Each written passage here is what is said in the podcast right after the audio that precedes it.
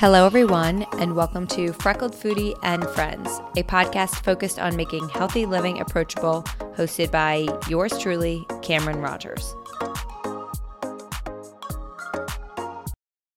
Today, we are joined with one of my newer friends in the wellness scene, Bethany Holmes from The Healthy B. And she flew all the way to New York, not for this, but we can joke that it was for this. It was somewhat for this. somewhat? Okay. So we've got an out of towner, which is very exciting. Um, so we are going to do, obviously, a deep dive into you and the company you've built and kind of how your direction has changed. But I like to start this off with asking you how you would define success. Ooh, I love this question. Oh, thank and you. I, yeah, and I think it's you know so different um, for everyone, Yeah. and you can rate success on you know multiple different levels. But I think for me and the way that my life is now going and my career, Mm-hmm. I look at success a lot differently than I did when I was younger. And at the point now, I really vision success as just being like super true to yourself and sharing your journey and being able to inspire others while doing that. I love that. And I think everything else that you think of when you think of success, like money, money and mm-hmm. abundance and friendships, and that all develops when you're just living in your truth and you're just being a really honest, you know, person and mm-hmm. sharing your story with others and inspiring Definitely. others. Yeah, I totally agree. And for me, it's like that feeling of fulfillment, which is what you, I'm sure, get from all those things. Absolutely. So you say that it was different than when you were a kid. What do you think sparked that change, or when did that change happen? Yeah, so I a few years ago I was living in New York and I went through a health crisis and that is what completely changed my whole career um, and just completely put me on a different path of like my purpose here and the whole journey on like what I'm meant to do here Yeah. on this earth in this body. Um, and that was really to help and inspire people. It wasn't to m- make a lot of money and you know to be unfulfilled in other areas. So that's what I really changed it all. Yeah. So let's get into that. yeah. So, what were you doing prior to this health crisis that we'll then discuss? Yeah, so I um, I'm from Michigan, so I went to Michigan State University, Mm-hmm. graduated with communications, and that's just a kind of a good example to show you that I had no idea what I wanted to do. so I was like, Yes. communications is a degree. Um, Exactly. I can do something with that. Um, but I never really had like a path, and so when I graduated, I started working in HR. Um, I never had a passion for HR, and I never really wanted to work a corporate job. Yeah. But I really just didn't know what my other options were. So I knew I always wanted to move to New York. Um, So I got a job in New York at Barney's, working in their HR department. I thought just being in a different industry because I was working in automotive before. You know, fashion's a lot more yeah, a lot more up my alley. Um, but it was still unfulfilling, and I knew that there, there was just something else out there. Um, but while I was living here, I started not feeling well, and I didn't know if it was because I was living in you know a really hectic, fast-paced environment, or if there was actually really something going on in my health, or there's a combination of you know everything. Yeah. And so um, it almost felt like I had the flu to give you like an idea of my symptoms. Like Okay. I was just super fatigued and my body ached and I had headaches and I was just exhausted beyond belief. And I went to a bunch of doctors and they were just like, oh, you probably have a virus. Like we cannot find anything wrong with you. And I had multiple tests. I had a spinal tap. I had blood work. I had an MRI. Wow. Like I went through And it all. And what was the window that you were searching for this answer? So I was time? searching for answers for about a year, 11 Okay. months. And um, I took disability from work. I could not like function. Mm-hmm.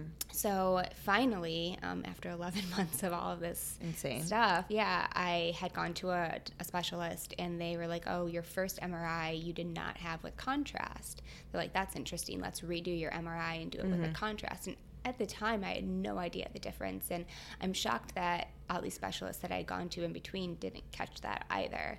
I agree. So I was a little like, I was very frustrated, mm-hmm. actually, very frustrated. So, anyways, I had that MRI and it showed that I had a cavernoma malformation in my brain. Okay. I'm going to need you to explain Yeah. what that is. So actually, when I had when I got the news, um, I was in Michigan visiting my family, and they wouldn't tell me anything else. They're like, "You have this thing called a cavernoma in your brain. You have to see a neurosurgeon." So of course, I'm googling because And the worst. yeah, Of course. yeah. That's why I'm actually kind of shocked that doctors ever give news not in an office because they obviously they say don't Google, we'll discuss, but everyone's going to Google. it's the first thing you're going to do. How can you not? yeah. Exactly.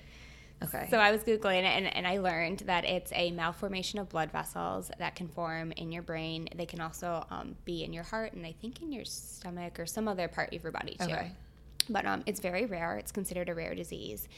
And most likely I was born with it. oh wow. Yeah. So um, people can be born with it and never know because they can never have issues with them. I was going to say what onsets the symptoms. yeah. So if they bleed, then that's what Okay. um, causes the symptoms. Got it. So in my scan, it had showed that mine had been bleeding and clotting, bleeding and clotting.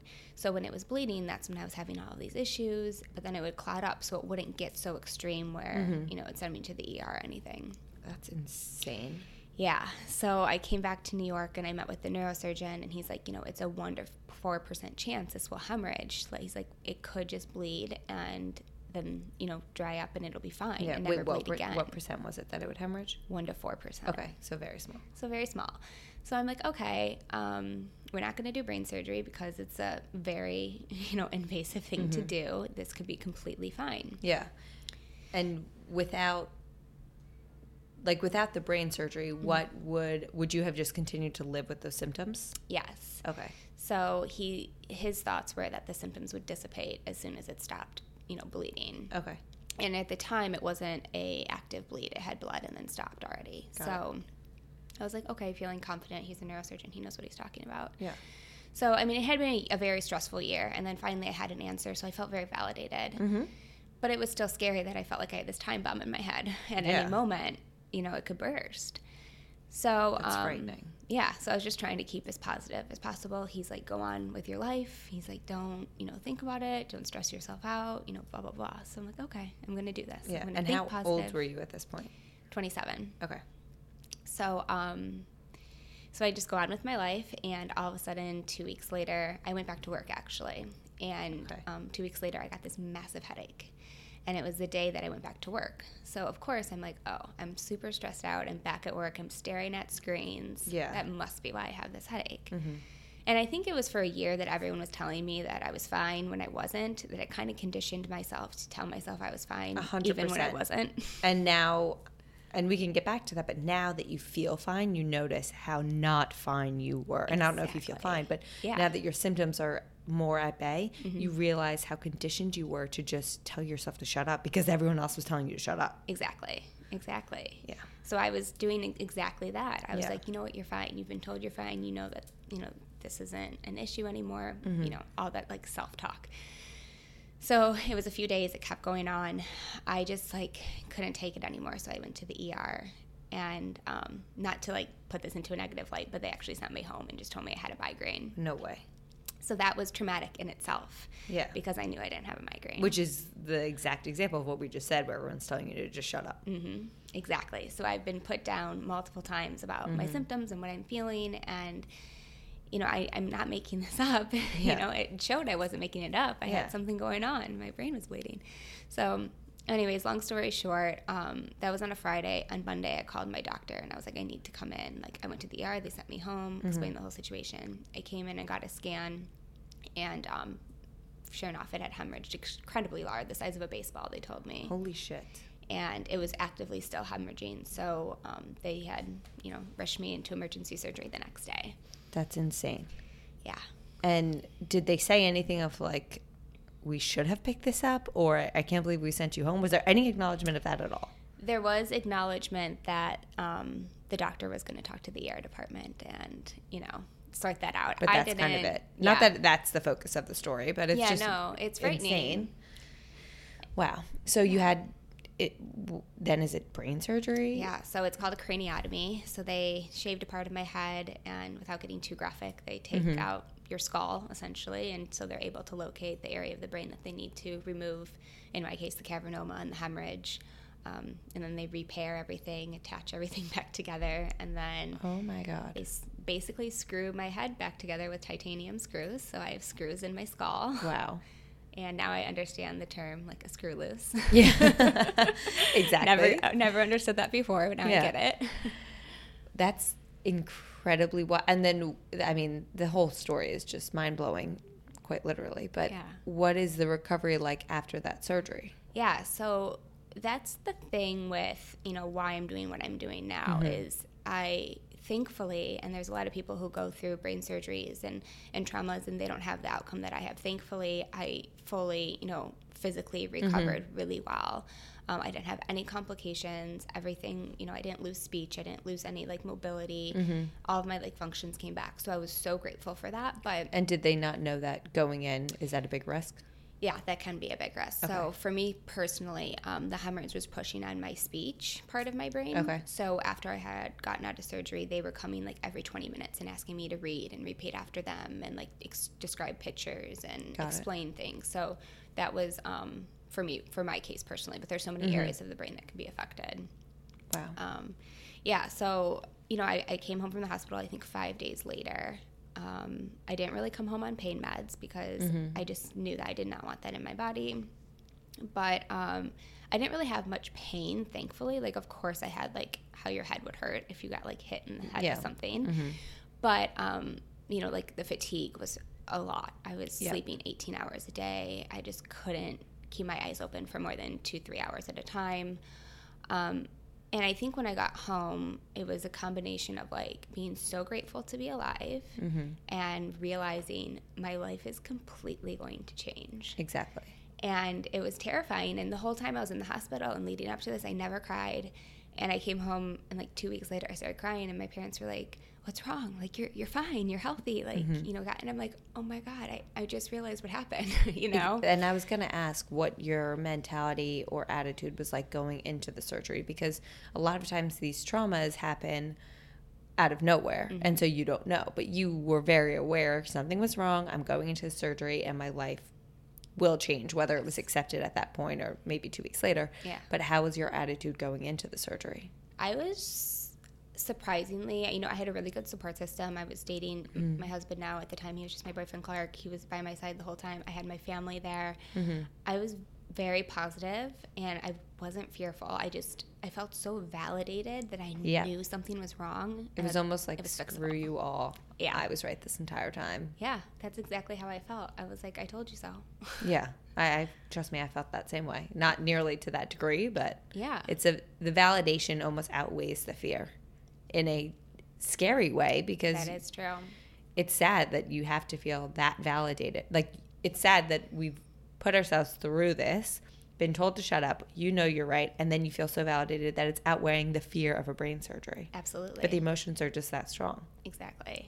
so then you get home to michigan So- or yeah, right So then, um, about a month and a half after surgery, my surgeon here cleared me to move home because Okay. I mean I couldn't work and there's no sense in me staying in the city to just lay on my couch. So Yeah. I moved home to my family, um, and I couldn't drive for almost nine or ten months. I was on anti seizure medication. Thankfully, I never had a seizure, but it was just part like protocol because of the lo- the size of the hemorrhage and where it was located in my brain. Um, so I was kind of like disabled. I couldn't drive. I could barely like function without you know 20 hours of sleep a day. yeah Um, for a while, I couldn't really exercise except walk. mm-hmm. And um, basically, my sole purpose at that moment was just to heal my body and my mind, and to kind of understand like what life looks like going forward and being comfortable with that. yeah So, um, so I moved back to Michigan. Clark came with me, um, which was really Wow. sweet. Amazing. We lived at my parents' house for like six months, and I was on a healing journey. But it was very frustrating because I felt like I had no resources. Mm-hmm. You know, emotionally, physically, so much changes, and you know, I started seeing a therapist, which was helpful, Mm-hmm. um, definitely. But I just didn't know like what could I be doing for my body, like what kind of lifestyle changes do I need to be making? What can I be eating? Like, how can my diet change? Like, how can I Yeah. best support myself to heal fast and get back to 100%? percent Mm-hmm. Because it's a critical time after you have surgery or after you have a trauma to start to heal your body. And Mm-hmm. I felt like I was wasting time just trying to figure it out because I didn't know where and you're go. also so tired that you don't have I didn't have the strength. you don't have the strength to figure it out you almost just need to be told what to do exactly. and the doctors you know bless them for being able to complete a successful surgery. But they're not really the people that are afterwards being like eat more of this food or do more of this. And i'm curious because during my healing process, so for those of you who are listening, if you follow my account and you're aware of this, I it was probably it was definitely not around the same time. Because what year did this happen to you? 2015 okay. So just over a year ago i was hit by a car while i was crossing the street and suffered from a pretty bad concussion. It was unfortunately my like sixth one and it definitely rocked me the hardest. And i was on much less of a disability but eight weeks i was on disability and that was kind of my like healing journey. And i struggled a lot being able to put my life on hold. Mm-hmm. I was fortunate that I worked at a large corporation that provided disability and mm-hmm. that I didn't have to worry about that aspect of everything. But I, I, I don't know if we're similar in the sense, but I have a really hard time just sitting and doing nothing. And Absolutely. it was truly, it was a blessing because it slowed me the F down and I really needed that in my life. But at the same time, it was really hard. And I felt the same way, thinking, is there something I should be doing? Uh, should I be doing more of this? Should I be doing less of this? And it's just the unknown. You have no idea. And with brain injuries, whether it's a concussion or surgery, the recovery period, there's no timeline. It's not like, oh, you broke your arm. Okay, in eight, I don't know how long it takes to recover from a broken arm, yeah. but you know, there's that set time. With brain injuries, it's just kind of okay you'll feel better hopefully eventually. And i don't know yeah. what when that will be. Yeah. No absolutely. And i think there's so much unknown with so the brain. much. and i think finding community and support with people who have gone through similar journeys mm-hmm. is so important because i think unless you've gone through it you really don't understand. Like you said like you break your arm it heals you're fine when it's the brain, like there's so much stuff that comes along with it. Like so much. I would get overstimulated in really loud rooms Same. or really bright lights, mm-hmm. and people who haven't gone through brain stuff just don't understand. They don't that. understand. The lights were. I mean, they were my worst trigger in the beginning, but then mm-hmm. I remember going out to a restaurant for the first time, probably six weeks after my accident, and sitting with Joe and just looking at him and saying, I have to get out of here. I, I cannot be in this room. My head mm-hmm. is pounding. There's just so much noise that you never picked up on before. Yeah. And then all of a sudden, it's the smallest noises in the restaurant are like a drill to your yeah. head. Oh, I can totally relate. And to the that. city does not make this living easy. Yeah, at all. New York is a hard I place know. to be when recovering. I Absolutely. was fortunate. My mom kind of she didn't move in with us, but she was here all the mm-hmm. time. And, you know, I had, I happened to have a friend that was in between two jobs at the exact same time. So she was here all the time and Joe was here. So it was easier for me to just stay here yeah. than go home to Jersey. But yeah, New York. But having support is, not, is having everything. support. You know, no matter where thing. you are, as long as you have resources totally and support, it makes all the difference. So then, what how long was your or i know obviously we're both still recovering. Mm-hmm. i don't really think that my recovery journey is over. Yeah. I wish it was. Um, it's a process. yeah it's a process. How long were you in like the throes of it all? So i would say for the first three months were really difficult. Like mm-hmm. i was just sleeping eating sleeping eating. Wasn't really doing much of anything else. And then um, after that i started like going, I joined a gym and I started mm-hmm. like walking on the treadmill every day. I'd walk a little further mm-hmm. and just like slowly starting to like make plans with friends and go try to go to dinner. And, yeah. Because going out in like a loud restaurant was just like not an option a few weeks after surgery, 100%. a few months. And just in terms of the walking thing, I felt, I don't know if you feel the same way, but it made me so much more grateful for every workout I do going Absolutely. forward. Because I remember after the accident, my mom was like, oh, let's go for a walk probably two weeks after, and we walked four blocks, and I felt like I ran a marathon. I thought I was going to throw up. My head was killing. I was so fatigued that I, we had to come back to the apartment, obviously. And from that point, I remember telling myself, I will never, ever look down on a workout and say, "Oh, that wasn't good enough." When I, you know, oh, how uh, yeah. I used to when I would run, if I ran 2 miles, I'd be like, "Oh, that was only 2 miles." From that point on, anything I did I promised myself I would be grateful for and not forget that feeling. Yeah, no, I'm exactly the same. I was a distance runner before I had yeah brain surgery. Same thing. If I didn't, it was like never enough. Never and enough. now it's like if I take a walk, that's enough. That's enough. And even if I just rest because that's what my body needs, that's, that's enough. enough. That's a workout. Mm-hmm. Wow. Okay. Yeah. So you were slowly increasing your treadmill. Yeah. So slowly increasing that, and then um, we moved out of my parents' house. We bought a house I was able. I In had Michigan? In Michigan, Okay. yes, I was able to start to drive again, and all of these like positive things, like moving out of my parents' Mm-hmm. house, getting some more independence back, being able to drive, like that definitely helped. You know, in Definitely. the recovery, it just makes you feel good. So, um, Because I feel so helpless. Exactly. Yeah, and just yeah, you feel helpless and just like you know, losing independence is so Mm-hmm. difficult as an adult. Very. Um, so that that felt really good. So I was like, you know what, I'm feeling great. I'm going to go back to work. Mm-hmm. And I I just I didn't have a passion for HR, but I just had a passion for feeling normal again. Yep. And I'm sure you can relate to that. hundred percent. I was like, I just want to get up and, and work out and go to work and come home and make dinner. Like You a just want to be a normal person. Exactly. So I I did just that. I got a job and it was in downtown Detroit, which is like a 20 minute drive from our house, but it's a lot of traffic. so it's more like a 45 minute drive. And I got a job doing HR, which again was really unfulfilling. I had a boss that was just very unkind and it was a mm-hmm. really bad environment. So for a year, I did this job, and Wow. every day I'm like, what am I doing? I mean, I was fully supported by my, you know, Clark at the time was my fiance, so he had moved up to fiance status. All right. Getting Um, there. but we're living together. We have a dog together, and he was very supportive of like, if this isn't working, like you can leave, you Mm-hmm. know. And my family, same thing, like, like it's not worth it. But something in me was just like, I can do this. I'm gonna fight through it. Looking back, it was, you know, it's a hard lesson that I had to learn. yeah, but you just wanted to feel normal I again. just wanted to like I get be it. Mm-hmm. normal. Yeah, exactly. And I think there was this fear of like, you know, I had thought about IIN for when I was living in New York. and that's Institute for Integrative Nutrition, in case anyone's wondering, where we both went. Yes, exactly. So, and I'd been wanting to do that, but there was like this fear holding me back of like, okay, I'm going to do that, and then what? Like, Mm-hmm. I almost didn't believe myself enough to like make that jump. So this was easy, just Okay. in this corporate job. Yeah. So finally, after a year, enough was enough, and the universe really supported me, and my job got eliminated because my company merged with another company. Oh, so you got So- technically laid off. Yeah, Amazing. They made the decision they for made you. the decision for me, and it was the best feeling in the world getting laid off from a job. yeah. And so that's when I enrolled in school and I started doing a lot deeper work, just like with myself and like what my purpose is. And like, you know, I had just mm-hmm. gone through a near death experience and I survived it. So it wasn't to go back into HR and hate my job, mm-hmm. it was to do something else. And did you feel like there was almost a delay in you acknowledging the fact that that had happened? Yeah, yeah there was a huge delay. Mm-hmm.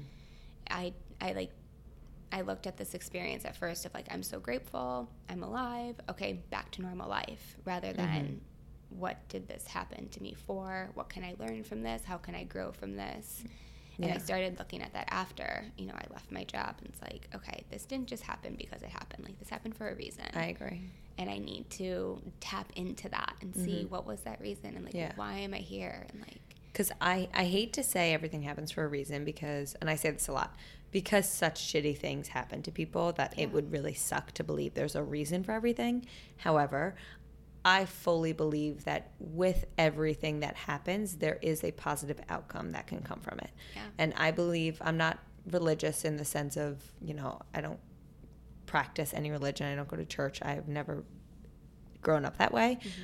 I fully believe in the sense of karma and maybe past life, whatever, but the fact that the universe moves in a specific way, and if you let it do its work, you'll you're, you'll be put on the path that you're meant to be on. yeah.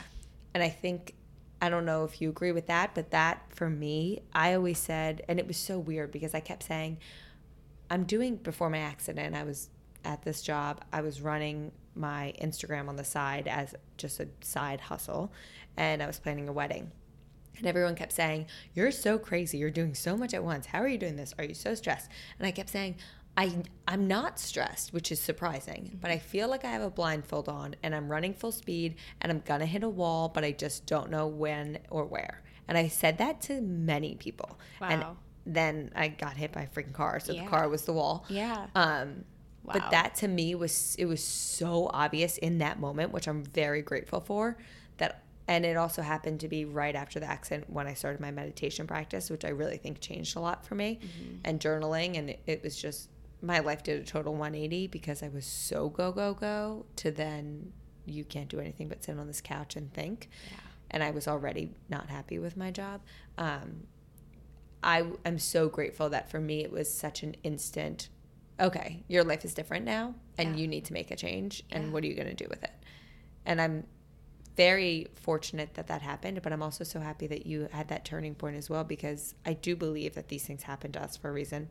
I do believe they set us on the correct path of Mhm. living, and that I know for me at least it's untapped a part of my life that I never ever ever knew existed and you know created and maybe you feel the same way created this new industry of our career that I would have never imagined being a part of my life. Yeah, no, absolutely. And I think, you know, I I was always pretty healthy growing up, but I'd always struggled struggled with like some gut issues Yeah. and just I could have been doing better things Mhm. with my diet and lifestyle and like Instagram now, yeah, there's a lot of stuff on there, but it's so great that like we have a platform to be Yeah. sharing this information with people. I like, agree. And have those resources out there because I would have maybe paid more attention to my gut health and Mhm. you know my mindfulness and had I been exposed to Yeah. those resources.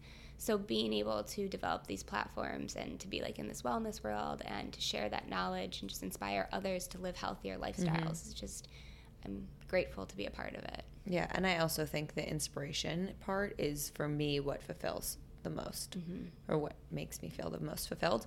Um, because, you know, not everyone is going to have brain surgery. Not everyone's going to get hit by a car. I hope a very small majority of people that's happening to either one. But everyone's going to go through something. Exactly. And it's a matter of how they handle that something. Because Yeah. it would be very easy for both of us to have been like, F this. This is so unfair. Mhm. Why did the why is this happening to me?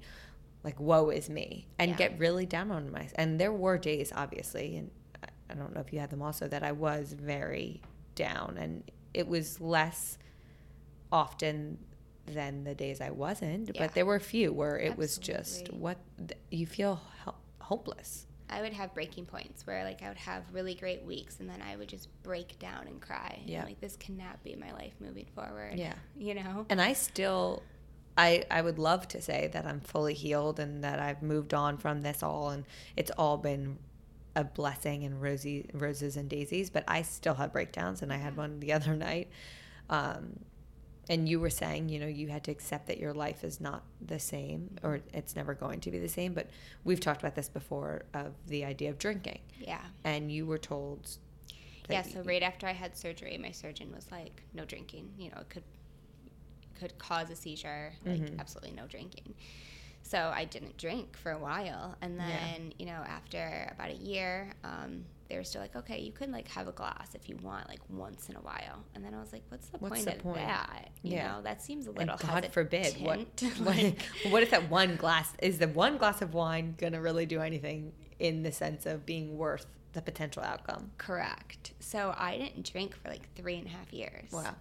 And at first, it was really difficult. Like, you know, I was 27 years old. Mhm. Um, when I was dating Clark, we loved to like go out to dinner and split a bottle, bottle of wine or like Yeah. go to a wine bar. Like, our social life on the weekends was around drinking, Especially in New York. especially in New York, especially when mm-hmm. the weather gets nicer. I know you were talking about oh day drinking. It's drinking season. It's like the weather's nice. It's time to day drink in Manhattan. Let's all run inside of a bar and not enjoy the weather. It makes no sense. Oh, I know. I know. So. I mean, it shifts, but then you're, you know, I at least found, and I don't know if it was the same for you, like my friendships shifted with people. Hundred percent. And that was hard. That was really, really difficult to be like, just because I can't do X, Y, and Z, do you not really care to hang out and do Mhm. something else? Mm-hmm. You know, so, and I think, I'm sure you experienced too, like anytime you go through a health condition that changes what your lifestyle used to be, like you really take note of who's there and you who your friends take are. note. And there were some friends that really, really pulled through and showed their love and support and undivided attention to you in a time where you needed it. And then there are some friends that just didn't show up. And Yeah. I'm someone, I'm acts of service mean a lot to me. Um, and showing up is my biggest thing. If you're going to say something, do it. I don't care what you have to say if you're not going to do it. Yeah. And it was very evident during this period who is there for you and who is you know, maybe not. And that Yeah. that's fine. Not, not everyone has to be at my beck and call, but No, it yeah. just adjusts your friendships. It does, and that can be. It's like a, And it's a good thing. It's you're a kind blessing. of mourning, you know, some Mhm. friendships, and but you're gaining deeper ones with That's other the thing. It's like sure, maybe one you kind of realize, wow, maybe we're not as close as I thought we were, or maybe we're just not meant to be as close. But then on the other hand, you're like, wow, this person is really incredible to a different person. Mhm. And so your friendships adjust with the healing process, but also then with the new lifestyle. Yeah. Definitely. I think that's what I've noticed the most. But in terms of the drinking as an example, is this is kind of what I had my breakdown with the other night because I'm I cut back on my drinking. I was never told I can't drink again. Mhm. Um, I've definitely cut back on it, but I suffer from headaches from certain alcohols, or I, I, I haven't figured it out fully, and I would love to get the answers. Yeah. But you know, the other night I had one glass of wine on a Friday, which is to me, I, I don't know, everyone else out there is different, but to me, that's nothing. yeah, Um, and I had a full blown headache wake me up Saturday morning. And that night, after that Saturday night, after Joe and I had gone out, and you know, I had like another drink, and then I was fine. I just started crying because I'm thinking, is this what my life is? This now? I, I'm still coming to terms with accepting the fact that this might just be my life, and that I can't drink the way I used to. And it's not that it, I'm a booze hound and I want to black out. It's just it's different being not being able to enjoy a certain aspect of life that you were used Yeah. to and it's more just having to think about it i think Mhm. where you're out and i'm thinking okay i have to have just this one drink and pace myself and do i want to do this but all my other friends are having this fun night out and Yeah. it's hard it is hard, and I think it goes back to before we were talking about just like feeling normal. Like Yeah. you just want to be normal. i just want to feel normal You just want to go out and have a drink, have fun, go home, go to bed, wake up, go to a workout, live your life. exactly and it's i mean and i feel the same so when i i had an appointment with my surgeon back in february i came to Mhm. new york and my brain looks uh, great it looks amazing he was really Kudos happy to your brain. thank you and i was very grateful to hear that news he's like you're Mhm. healed you know like from a physical standpoint and Right. from a standpoint of like you are safe to have alcohol if you want Mm-hmm. again and you know in my early 20s and whatever like i very much enjoyed drinks Mhm. Now I'm not looking to get wasted, but I like to, you know, it'd be nice Yeah, to have a few you enjoy a cocktails cocktail. and have Mhm. fun and go out and whatever. So it was almost like when he told me that, the urge for me to want to drink again, like, wasn't as much there because it's like I because couldn't now do you it. can have it Now I can have it. it's the it. restrictive behavior Exactly. you want what you can't have Exactly. So like since then, I've had, you know, we'll go out to dinner, have like a glass of wine, mm-hmm. like we'll go out with friends, whatever. It's fine. Like I enjoy it. I, I haven't had it in so long. It's Your like- tolerance is probably so low. So you're Such low. a cheap date. it's actually a blessing, though. It really It's is. It's been very nice. Mine has gone so bad. Oh yeah, uh, yeah. One glass of wine, I'm good. You Yeah. know, I'm like goofy, and then I go to bed. But yeah, so it's like now that I can have it, it's like I'm not It's craving not the it like I used fruit. to. Yeah, hmm but it's still a change. Yeah, it's definitely a change.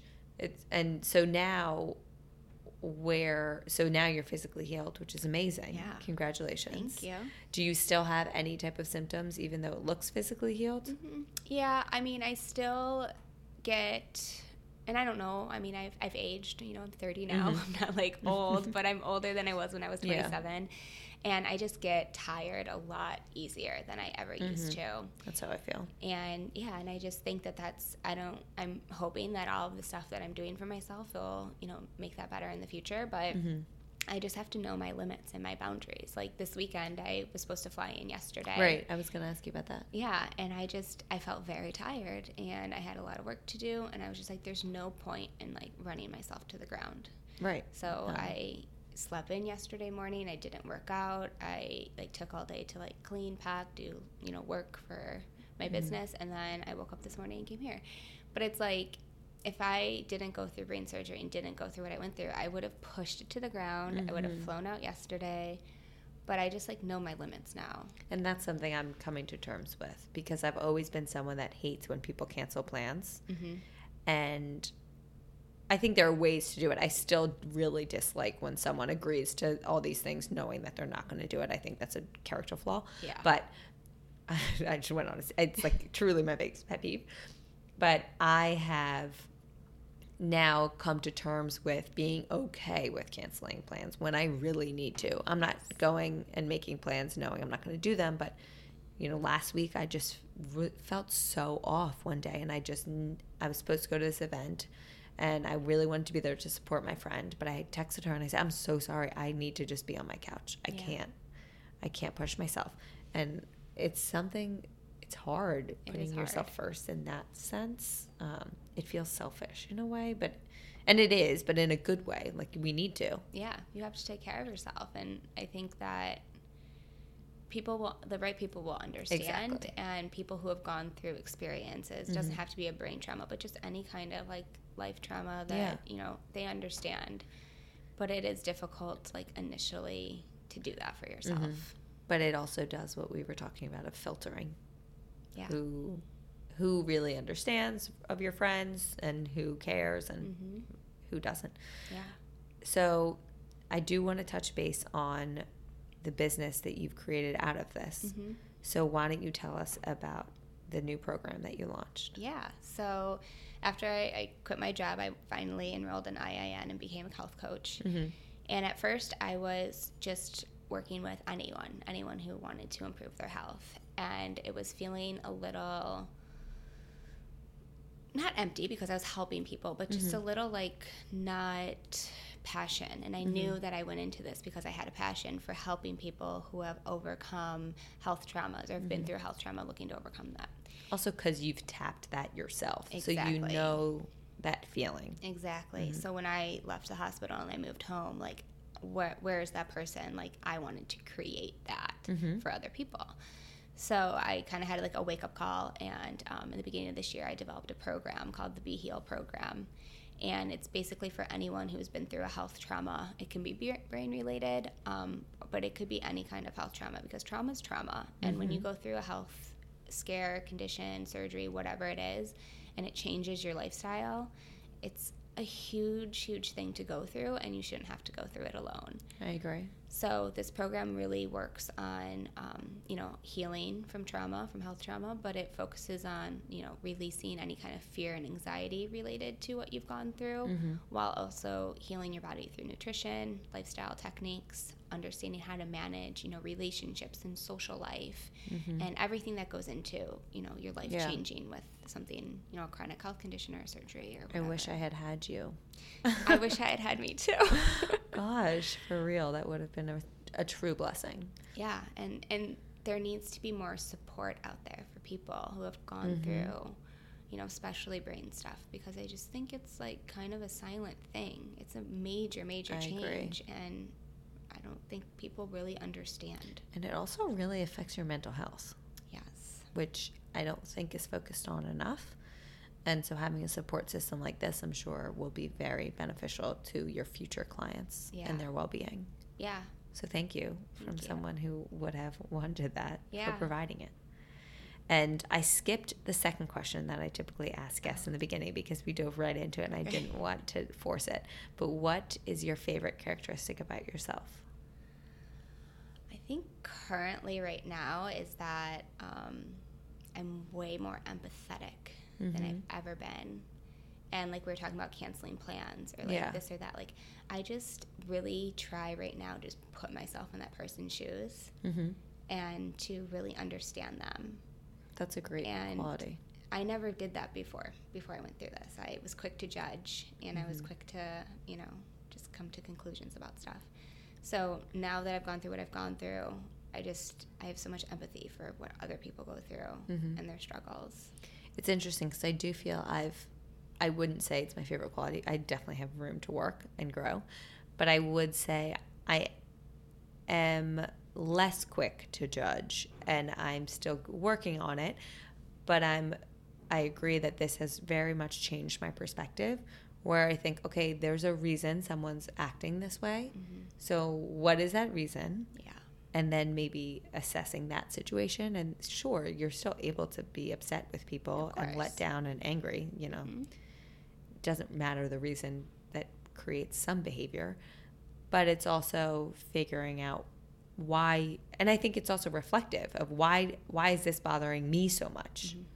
Like yeah. why am I upset by this? Why does was- it trigger you? Exactly. And I was just talking to my friend about this in a sense of social media is very comparative and it's easy to dislike people on social media that you do, there's no real reason they shouldn't get under your skin like that Yeah. and especially if it's people you know in your real life it's like why does this bother me why is this a trigger Mhm. i was talking with my friend about it and it's usually something that's bothering you about yourself Yeah. and so instead of taking it out on that person of, oh gosh, this is so annoying, it's okay, this is bothering me because I feel this way. How can I assess that situation? hmm And I also think that has to do a lot with IIN and just Yeah. our different outlook on the world Yeah. that has changed so much in the past few years. But There's that quote that's like, like what you see in others is it within you or Yeah. whatever. Mhm. It's like when you're quick to judge someone, or you're like, it's like that's all your own stuff. all your own stuff, whether it's something that bothers you about yourself or something you're jealous of, Mhm. It's it's all there and that's also why i feel i can brush off any hate i receive or not any but you know i have thicker skin because i know that when someone's saying something about me whether i hear it or whatever Yeah. it's usually because something else is going on in their life Yeah. It's not. It's typically never about you and Yeah. all about what they're Mhm. going through. definitely so to end on a lighter note Okay. my favorite question what would be up to three ways to your heart through food. So it could be very specific of like this specific sandwich at this place whatever or just a general like pizza. Okay. So because I've lived out of the city for so long, Mhm. I'm obsessed with Sweetgreen. okay.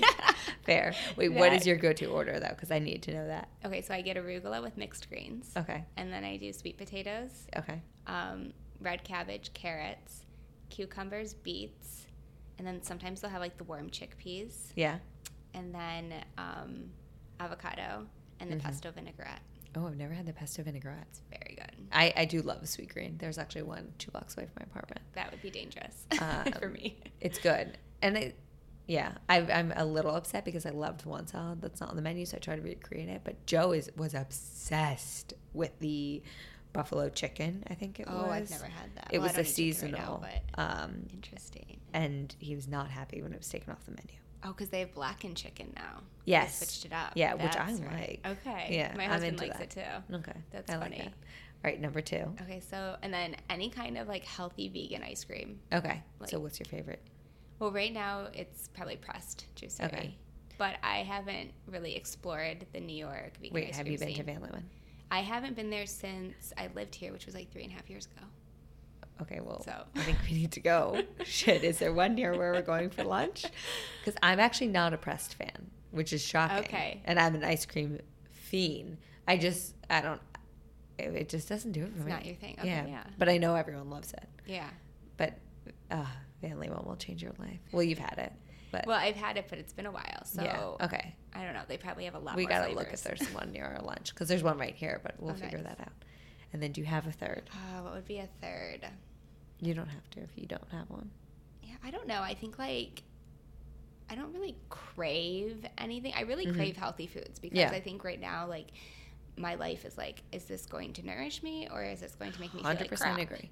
So anything that nourishes me, I'm so game Yeah. for. So I just love like big like salads with a ton of veggies and like a really yummy Yeah. homemade dressing or like sounds so boring. No, but, like, I get that's it. What Which is really why- fills me up. people sometimes will be like, I just don't get how you always eat so healthy. I'm like, because it makes me feel good. exactly. Like, there's no a lot of other foods air. don't make me feel good. So why would I eat them? I. It's very simple.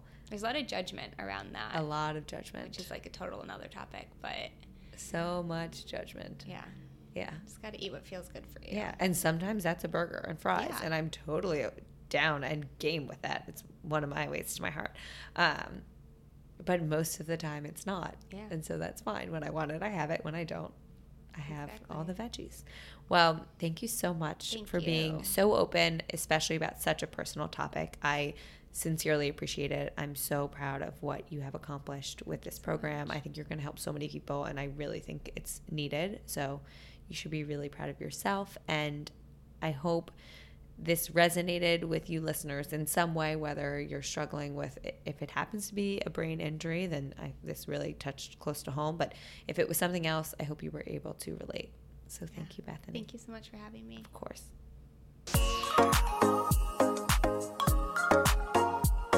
Thank you all so much for listening to today's episode of Freckled Foodie and Friends. I thoroughly hope you enjoyed it. If you could be so kind, I would greatly appreciate a rate and or review on whatever platform you use to listen to your podcast. Currently, this one's available on iTunes, Spotify, or Google Play. Please subscribe to make sure you're up to date with new episodes coming at you every Friday morning. If once a week isn't enough of me, please follow along on my most active social channel, Instagram.